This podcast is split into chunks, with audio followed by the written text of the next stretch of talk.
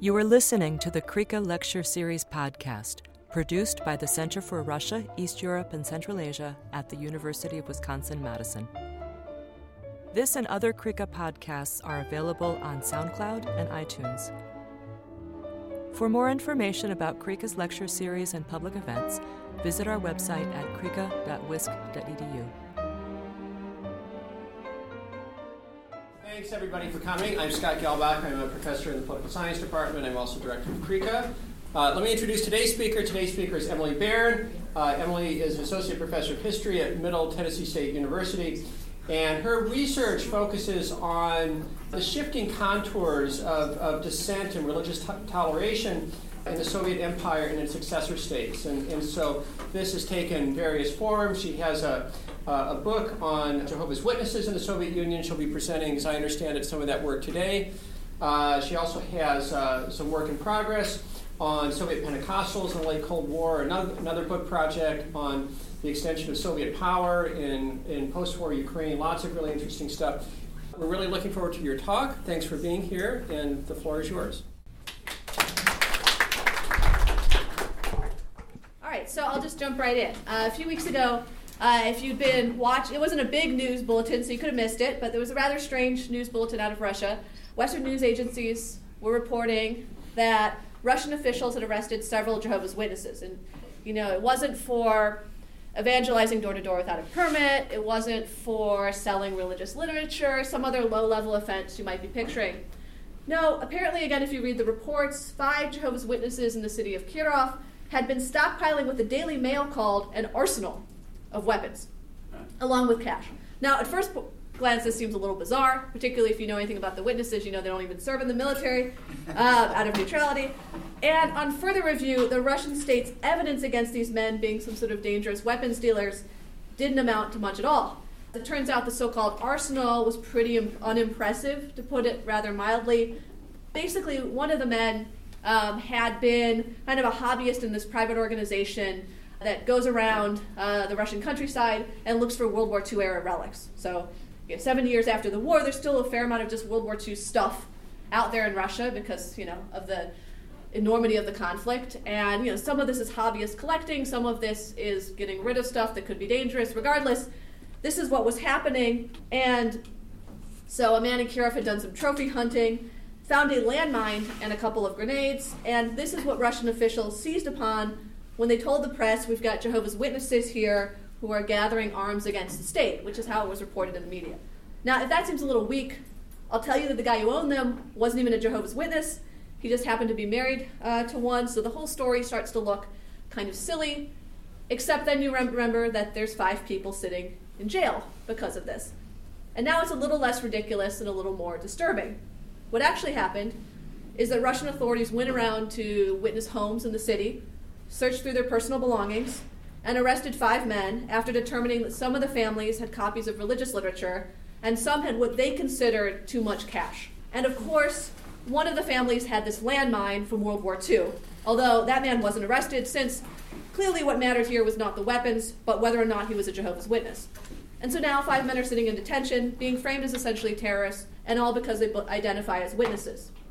How do we get to this moment in time where the Russian state would round up its own citizens just for being members of the witnesses and claim that they're extremists who intend to destroy the state? What has been happening in Russia that would make an incident like this possible, uh, where citizens could face years in prison for collecting a few relics, or in this case, knowing someone who did? The short answer requires us to look at events from April of last year, which is when the Russian Supreme Court declared the Jehovah's Witnesses to be an extremist, this is the term, extremist organization. This April 2017 decision placed the Jehovah's Witnesses on the same legal footing as Al Qaeda and ISIS. The goal of my talk today is kind of make sense of that, right? Explain how we get to that decision and what does it mean for witnesses, what does it mean for Russia. And to answer some of these questions, I'll reconstruct briefly the history of witnesses in uh, Russia and the events leading up to the court decision. And so, to understand the 2017 decision, we have to first understand how you get 170,000 plus Jehovah's Witnesses in Russia. That's the closest accurate uh, figure today. And for that, we have to again go back to World War II. Because prior to that war, there really hadn't been Jehovah's Witnesses formally. Uh, there'd been a handful of citizens who maybe had sent away for religious literature from the Watchtower Bible and Tract Society. That's the formal organization that runs uh, the witnesses based in the United States, till recently in Brooklyn. Already in the 1920s, it had offices in Europe, um, major European centers. But in the Soviet Union, there wasn't really a witness organization to speak of prior to the war. It's the war that changes that because as a result of the war, the Soviet Union moves its border significantly westward into the Baltic states, into eastern Poland, into a chunk of Czechoslovakia, eastern Romania. And all of these territories had witnesses. So, really, the Soviet Union comes to the witnesses. The witnesses don't really go into the Soviet Union. And the problem with the Soviet state here is that the witnesses don't make very good Soviet citizens. Now, I don't mean, for the record, just to be clear, that witnesses are bad citizens. Uh, witnesses will be quick to point out that they pay their taxes and they do their best to abide by the laws of the land. You're not going to find a lot of witnesses in prisons in the United States for shoplifting, burglary, tax evasion, etc. Now, obviously, that's true. Um, they've earned their reputation for being law abiding, but it's not the whole truth when we talk about authoritarian states. And the reason for that is that these states have tended to make it illegal to be witnesses. And what I mean by that is witnesses don't break the law in cases where we might consider the law annoying or inconvenient, right? Like they may try not to double park, right, speed any more than the rest of us, um, that sort of thing. But in the case of the Soviet Union, you have this whole host of legislation that basically makes it impossible to just be a Jehovah's Witness and practice your faith. And those are the laws that witnesses don't follow, and that's what I mean when I say they don't make very good Soviet citizens. So let me just give some concrete examples. Soviet Union required military service out of every able-bodied man. Uh, witnesses don't do that. Uh, they believe, again, in what they call neutrality. So when witnesses came of age in the Soviet Union, you know, they're confronted with this situation where they know there's no way that they're going to be able to join the military, pick up a weapon, defend the motherland. That's going to bring them in conflict with the law. Another example Soviet laws made it illegal for you to go around and speak about your faith with other people. The law allowed you to do that about atheism, so you could go around and talk about atheism, you couldn't talk about religion. And witnesses, again, consider it a requirement of their faith to engage in that sort of evangelism. If you've had a conversation with a Jehovah's Witness, it was probably in the act of evangelism. If you've ever had someone come to your door and hand you a copy of the Watchtower, the Wake, their magazines, that was, you know, you were encountering a witness in the act of evangelism. If a witness did this to you in the Soviet Union, they would have been breaking the law because, again, you couldn't do that. Third example uh, Jehovah's Witnesses don't vote, um, and we tend to think of the Soviet Union as a pretty non democratic place, but they did vote. They actually really cared about voting. Um, it was really important that the Soviet Union was perceived as a democracy, that it engaged in the democratic act of voting. And so they have really high voter turnout, um, nearly 100%. Wasn't a lot of options, but really high turnout. And so everyone was expected to go to the polls. It was really important. The Jehovah's Witnesses didn't do that. They didn't cast ballots in Soviet elections. And so doing that put them on the Soviet Union's radar. Technically, that wasn't illegal. But as soon as you said anything about doing that to someone else, that was illegal. You couldn't talk about not fulfilling your civic duties with someone else without breaking the law. In short, there was a whole, and these are just a couple examples, there's a whole host of things you couldn't do that witnesses do in the matter of just practicing their faith um, that brought them into conflict with Soviet laws. And in the Stalin period, at least, when they first come into the Soviet Union, the Soviet Union goes to them, these carry really stiff penalties. Um, one article in the criminal code in particular, Article 58, criminalized any sort of activity that the state called anti Soviet. When we think about Soviet repression, it's so much about Article 58. This is how millions of people are prosecuted under this one statute. And, you know, in the 1930s, over almost a million people were executed under Article 58 violations. Now, by the late 1940s, they're no longer applying the death penalty but it's 25 years of hard labor in prison if you're found to be in violation of Article 58.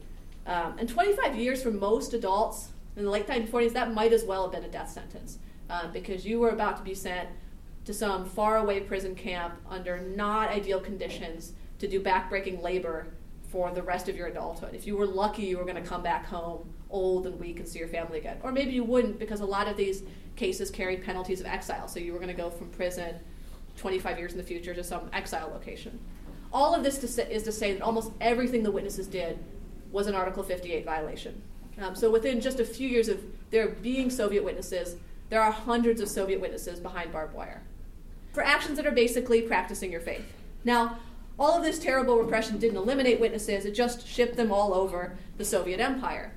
And the spread of Jehovah's Witnesses out of the borderlands is made much, much worse if you're thinking from the Soviet Union's perspective by their own actions, the state's own actions, because in 49 and 51, the state kind of gets sick of taking an individual approach to the witnesses and just issues a secret police order to send the military out to all of the borderland communities that had witnesses and in the middle of the night on two different nights two years apart round up every single man woman and child in those families and put them on trains and send them out to distant locations um, largely around siberia and a little bit in central asia.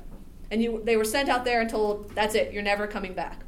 I mean every single person in the community people had just been born people that were near the end of their life people that had at some point been involved in the witnesses or hadn't there's a lot of mistakes made because this is very hurriedly done and so now you have witnesses everywhere in the Soviet Union. This is the grim reality of life for Soviet witnesses. But it does improve dramatically, I would say, in the decades after Stalin's death. Eventually, the state gets rid of these forced settlement communities. Um, it gives early release to nearly everyone who had gotten a 25 year sentence. What it doesn't do is say, we shouldn't have done that. Right? Like, it doesn't say, we shouldn't have arrested you. It doesn't say, we shouldn't have exiled you. It doesn't say, here's your property back, we made a mistake. You know, we talk about rehabilitation. Sometimes in the Soviet period, the state actually goes back through some of these cases. That's not the situation for the witnesses. So they're still illegal, but they exist in the Soviet Union. And they continue to break the law and just hope the state didn't notice or didn't have the resources to enforce all of these laws all of the time. And that's not a bad strategy, actually. Um, but it didn't always work.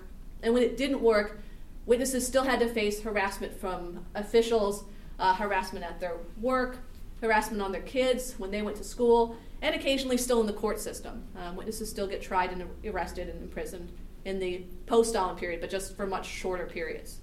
And this brings me to an important point. What the Soviet state does to witnesses is inhumane, cruel, a violation of their human rights, but it's not unique to the Soviet period.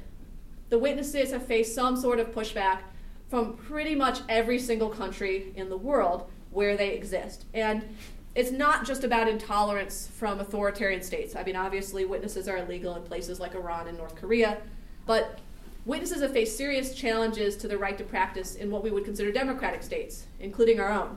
Uh, and this is particularly relevant recently because of the Colin Kaepernick situation, the national anthem protests um, in the United States, right?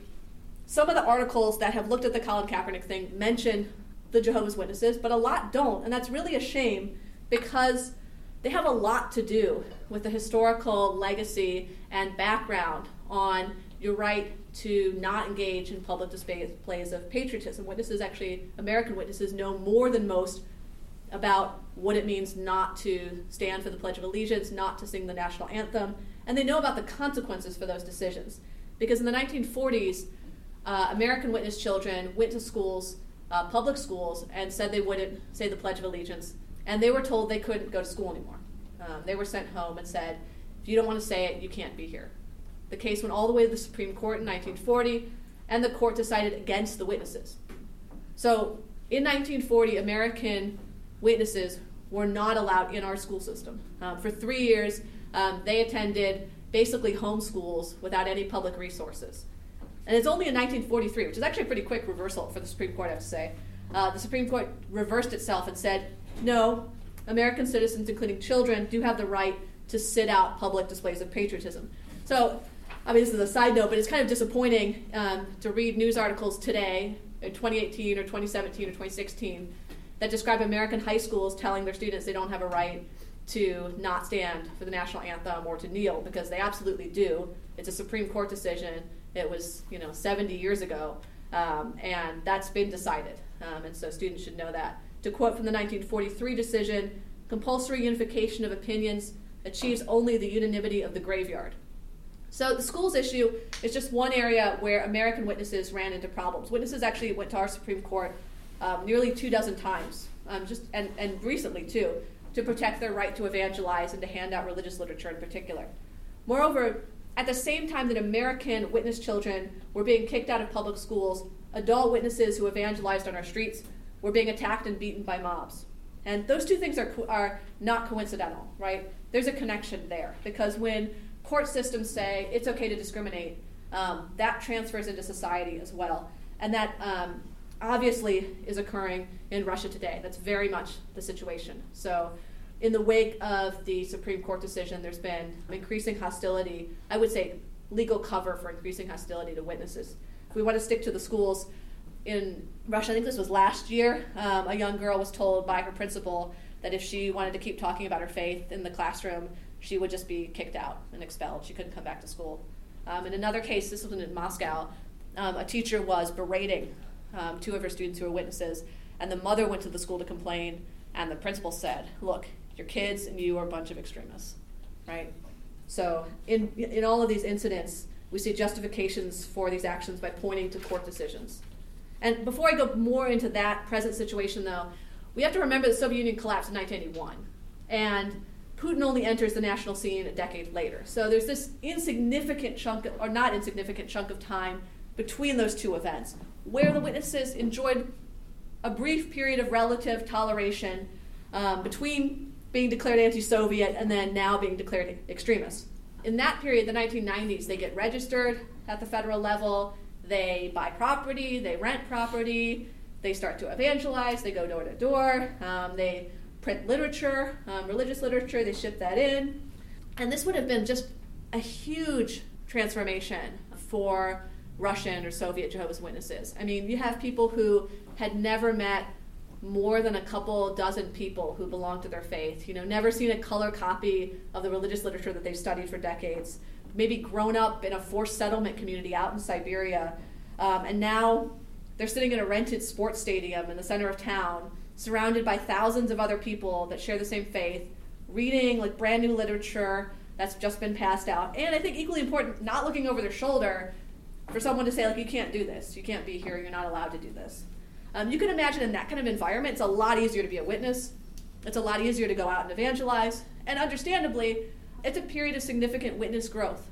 It's hard to say exactly what that growth looks like because we don't have great statistics for the soviet period obviously for reasons you can imagine right? We, we can't get an exact read on how many jehovah's witnesses were in the soviet union. We can say that by 2000 there's about 110000 uh, russian jehovah's witnesses um, and that's just Russia, so I'm not even talking about the larger post Soviet environment. This growth is part of a broader surge in religious activity among Russian citizens. It's not just the witnesses out there evangelizing or uh, being able to speak about their faith. Even a more mainstream religion, you know, the Baptists, the Orthodox Church, who ostensibly were legal in the Soviet Union, it's a whole different kind of legal. Um, there were tons of things you couldn't do, even if you were legal in the Soviet Union, that you can now do. So it's real religious freedom for the first time.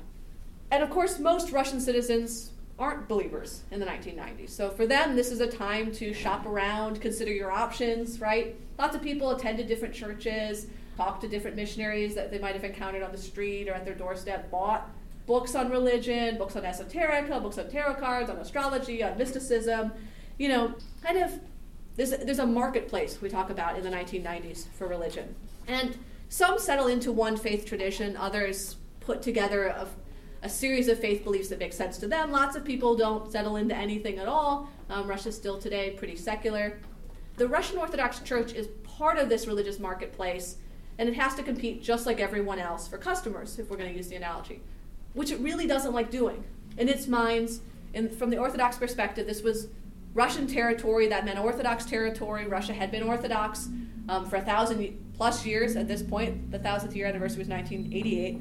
Um, and for them, the end of Soviet repression ought to have meant that the Orthodox Church had, a, had its chance to kind of reconfigure itself, reacquaint people with it, let people come back into the faith. And here you had, large, in their minds, largely foreign missionaries coming in and exploiting a situation um, in which they were distinctly vulnerable. And it's that kind of perspective that led the church and also individual Orthodox citizens and others to begin to lobby the state to make changes to this kind of open marketplace.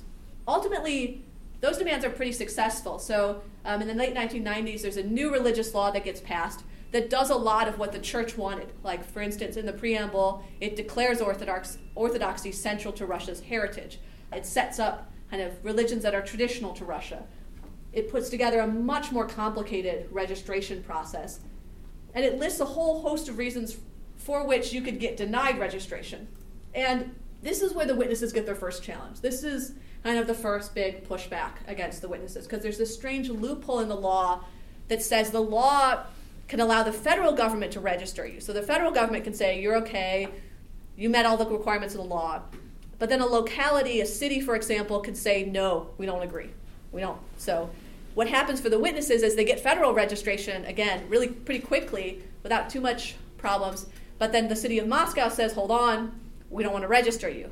And the result is this multi year court battle uh, takes forever. Um, and there's multiple stages and, and decisions and pauses, and then it starts again. But the end result is that in the early 2000s, the witnesses ultimately lose a court battle in Moscow, and the city has earned the right to not register them. And so, way before we have the extremist decision, we've got a situation in Russia where, in at least one place, some official is saying, you don't have a right to be here. The difference between the early 2000s and now, the, the current situation, is that the federal government was relatively speaking tolerant in the earlier period. When the witnesses ran into problems, it was more often local officials. A local official didn't want to grant a permit, didn't want to allow building, didn't want to allow rental space, local harassment by residents when witnesses went out to evangelize, but at least technically speaking, in the 90s, the federal government was saying, you, ha- you can do this. You have a right to be here. We're registering you. You're recognized. What unravels that is the Putin presidency.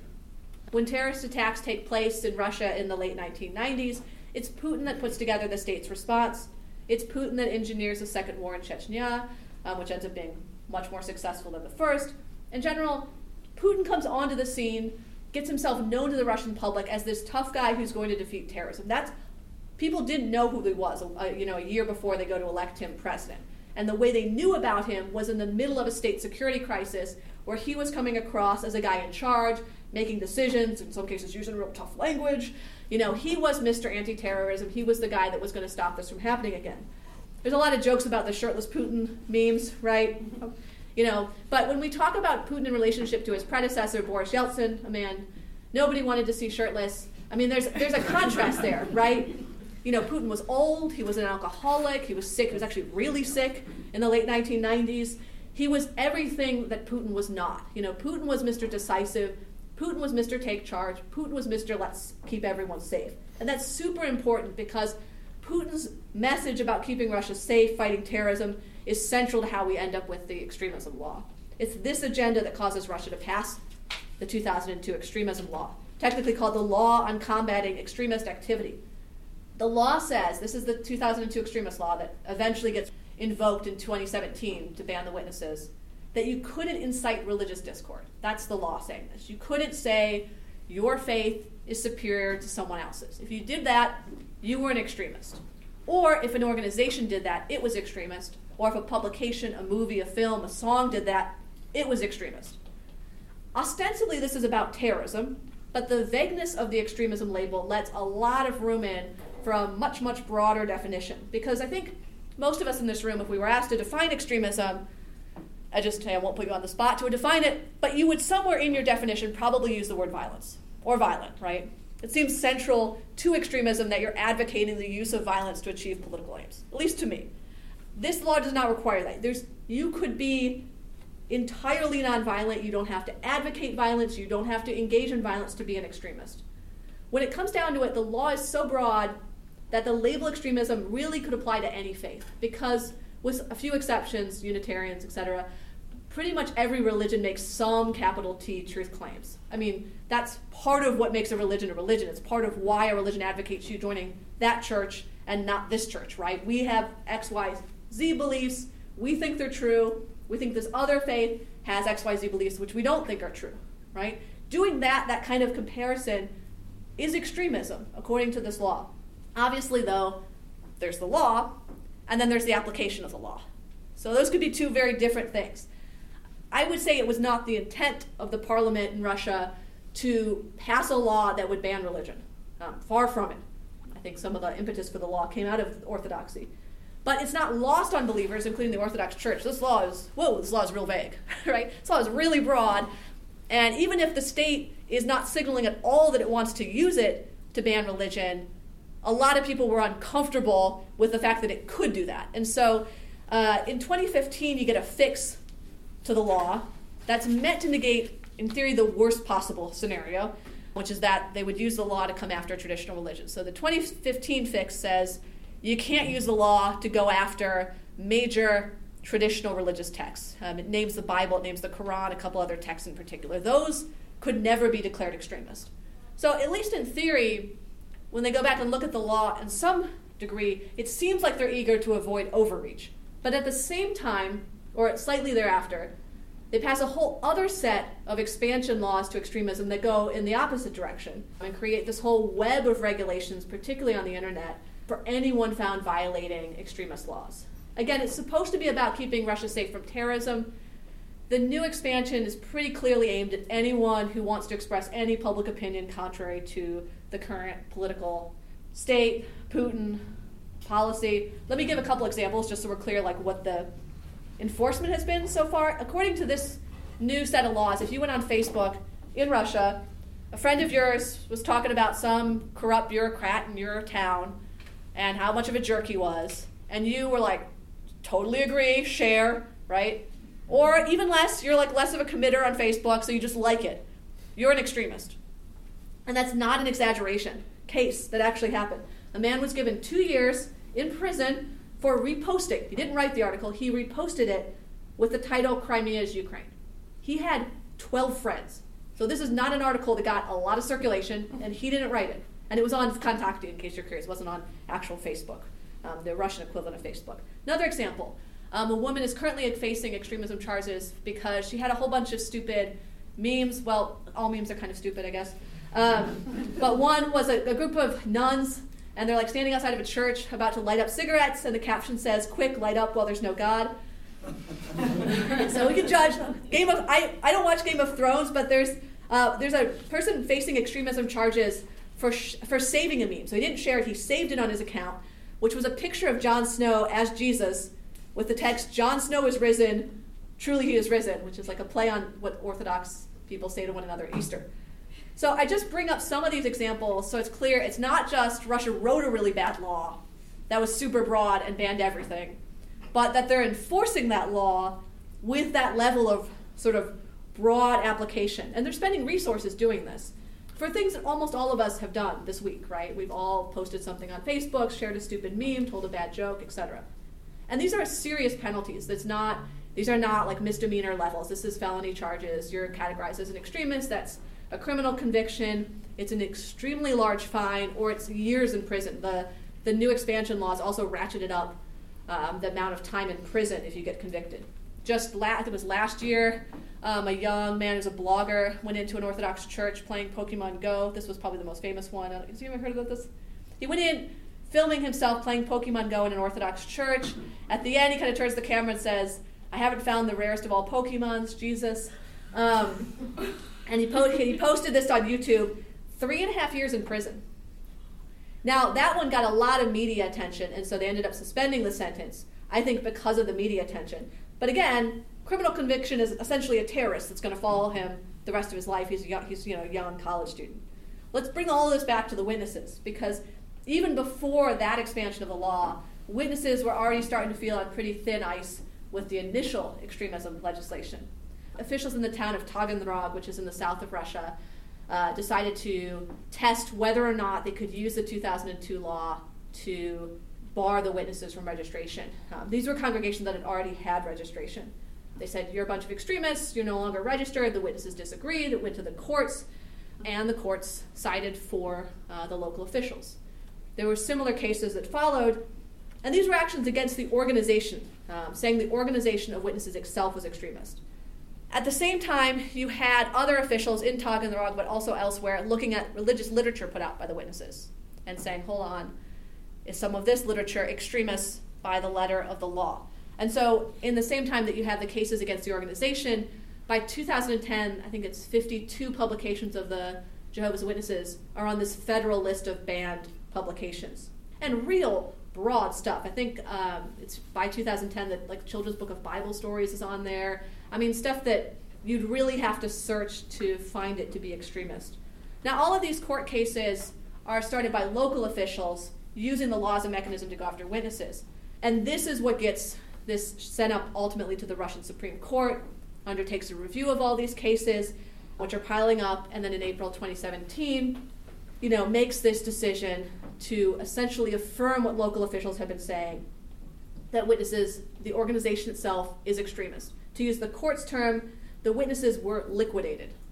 So this meant the state had the right to seize all of the property belonging to the witnesses. They had this sprawling administrative complex outside of St. Petersburg. This is where you know their full-time staff lived. This is where administrative work went on. Some printing work went on. That's all taken over by the state after April 2017. It's now a science laboratory. Um, the state gave it to a science laboratory to use. You can't have a kingdom hall, which is their equivalent of a church anymore. You can't have a convention in a public space. You can't hand out religious literature from the organization. You can't sign on to the internet and just go to jw.org, the international website. Uh, of course, the state is assuring the witnesses during this time period that you can continue to believe whatever you want, right? But this was exactly the kind of freedom that they'd had in the Soviet period. No one can take away the freedom of your internal thoughts. But that's not very much freedom, particularly in an ostensibly democratic society. And remember, I mentioned earlier the 2015 amendment that said you couldn't ban the Bible as extremist? Well, huh, you probably figure I was going to circle back to that, right? Because it turns out you can. Um, so as soon as the 2017 decision happened, um, and, and, they're kind of going through the motions of banning all of the Jehovah's Witnesses literature, well, the Jehovah's Witnesses have their own translation of the Bible, and they kind of really wanted to ban it despite it obviously being a Bible and despite it obviously then being protected under this amendment. And so what they did was they found some experts, I'll use the term loosely, who went through this Bible and said, for a number of really technical reasons, despite it clearly containing all of the passages and chronology and the order you would expect to see in a Bible, if you saw it, you'd say, this is clearly a Bible. No, it's not a Bible, so it's fine that we ban it. So uh, even the amendment that they had passed that was supposed to protect against some of the worst excesses of the law is really not doing that. It's protecting the mainstream religions, which really don't need the protection, and it's not doing that. It's actually being used against um, groups like the witnesses. I mean, overall, the evidence so far in the year since the decision, and it's still early, just strongly suggests the federal government is fully committed to enforcing this ban. As of today, there are several dozen witnesses under house arrest or in jails. Um, that's probably going to continue to go up. I mentioned the case that was just very recent where you know there was the roundups in Kirov. There continue to be more, much more police raids on the homes of individual witnesses. Just having the religious literature, including stuff that you would have had before the ban, so like that's not grandfathered in. Anything that you would have that's on that list makes you in violation of the law. And again, I want to just stress uh, with the social media examples as well. These, these being in violation is a big deal. I mean, we're talking 10 years of hard labor in a prison is what's awaiting some of these people um, if they're convicted. There's a particularly lengthy case going on against one man, Dennis Christensen. Um, and that case is kind of interesting because uh, he's actually not a Russian citizen, he's Danish. He was picked up at a service in a Kingdom Hall that was still open a few weeks after the decision. And, sorry, he's been in pretrial detention with the state now for 500 some days. Um, and under and the trial has been going on since February and doesn't seem close to completion either. And if he's convicted again, 10 years, which kind of makes sense if you think about what he's being accused of, which is organizing a terrorist organization, essentially, right? That's that's the technical thing he's being accused of. Even more worryingly, the state has taken to publicly threatening to use the decision as a justification to revoke custody rights from parents. So um, this is something the court has publicly stated that um, if you're a parent who's involved in an extremist organization, that could be grounds for losing the rights to have custody of your children. Now, has it done that yet? No, um, thankfully. But why signal it, right? Why publicly mention that you could do that um, unless at least you're attempting to intimidate this particular religious minority or you plan to do it in the future? A final note just regarding the current situation not all of the pressure on the witnesses right now is coming from the state. I mentioned the cases in the schools. But there's been a lot of sort of generalized ill will towards the witnesses in Russia for a long time. That goes back to the Soviet period. It continued into the period of toleration in the 90s. And for those who didn't like the witnesses already, who didn't want them in their communities already, this law is a kind of you know nod that you can do whatever you want now. There's been even before the ban, when the witnesses were in this kind of nebulous period of legality, there were arson attacks on Kingdom Halls. There was an arson attack on an individual's home, so not even a, a church building, but a private home. Uh, people have been attacked, people have been harassed, people have been beaten by the police. You know, and again, this is happening to children whom they go to school too. So this isn't just witnesses in interactions with authorities. This is a lot of times societal violence. Because these events are so recent, it's really hard to know where all this is leading and what this means for others. Um, is this something that's unique to the witnesses? You know, after all, the witnesses have faced an inordinate amount of state conflict in the 20th century, so some of this does have to do with specific issues between witnesses in modern states. Or, or in addition to, is you know, are the witnesses the canary in the coal mine here?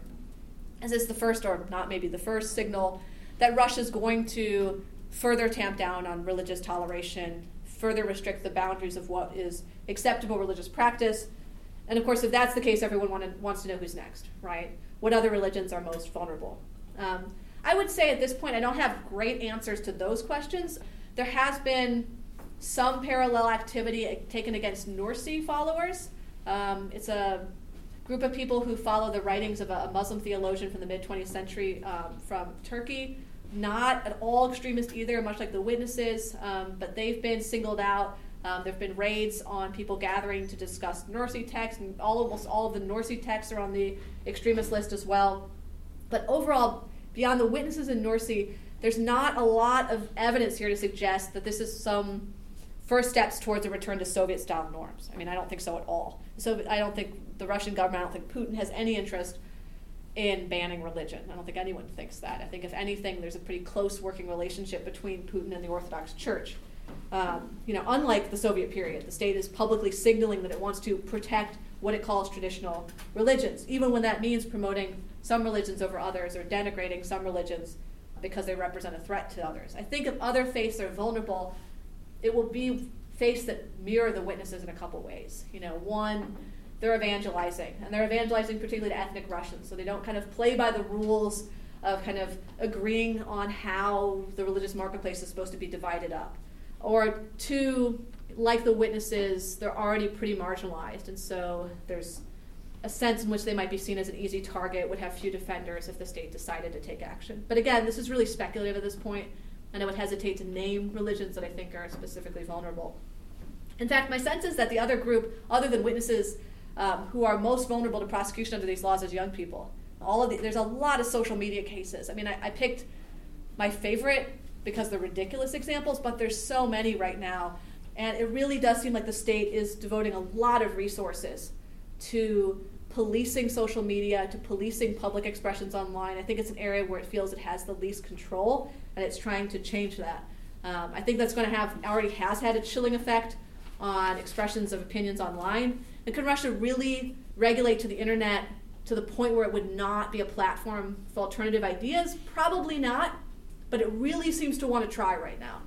We're on a bit firmer ground, though, when we talk about what this means for the witnesses. I mean, it's difficult to say with any certainty, but I think there's some general conclusions we can draw.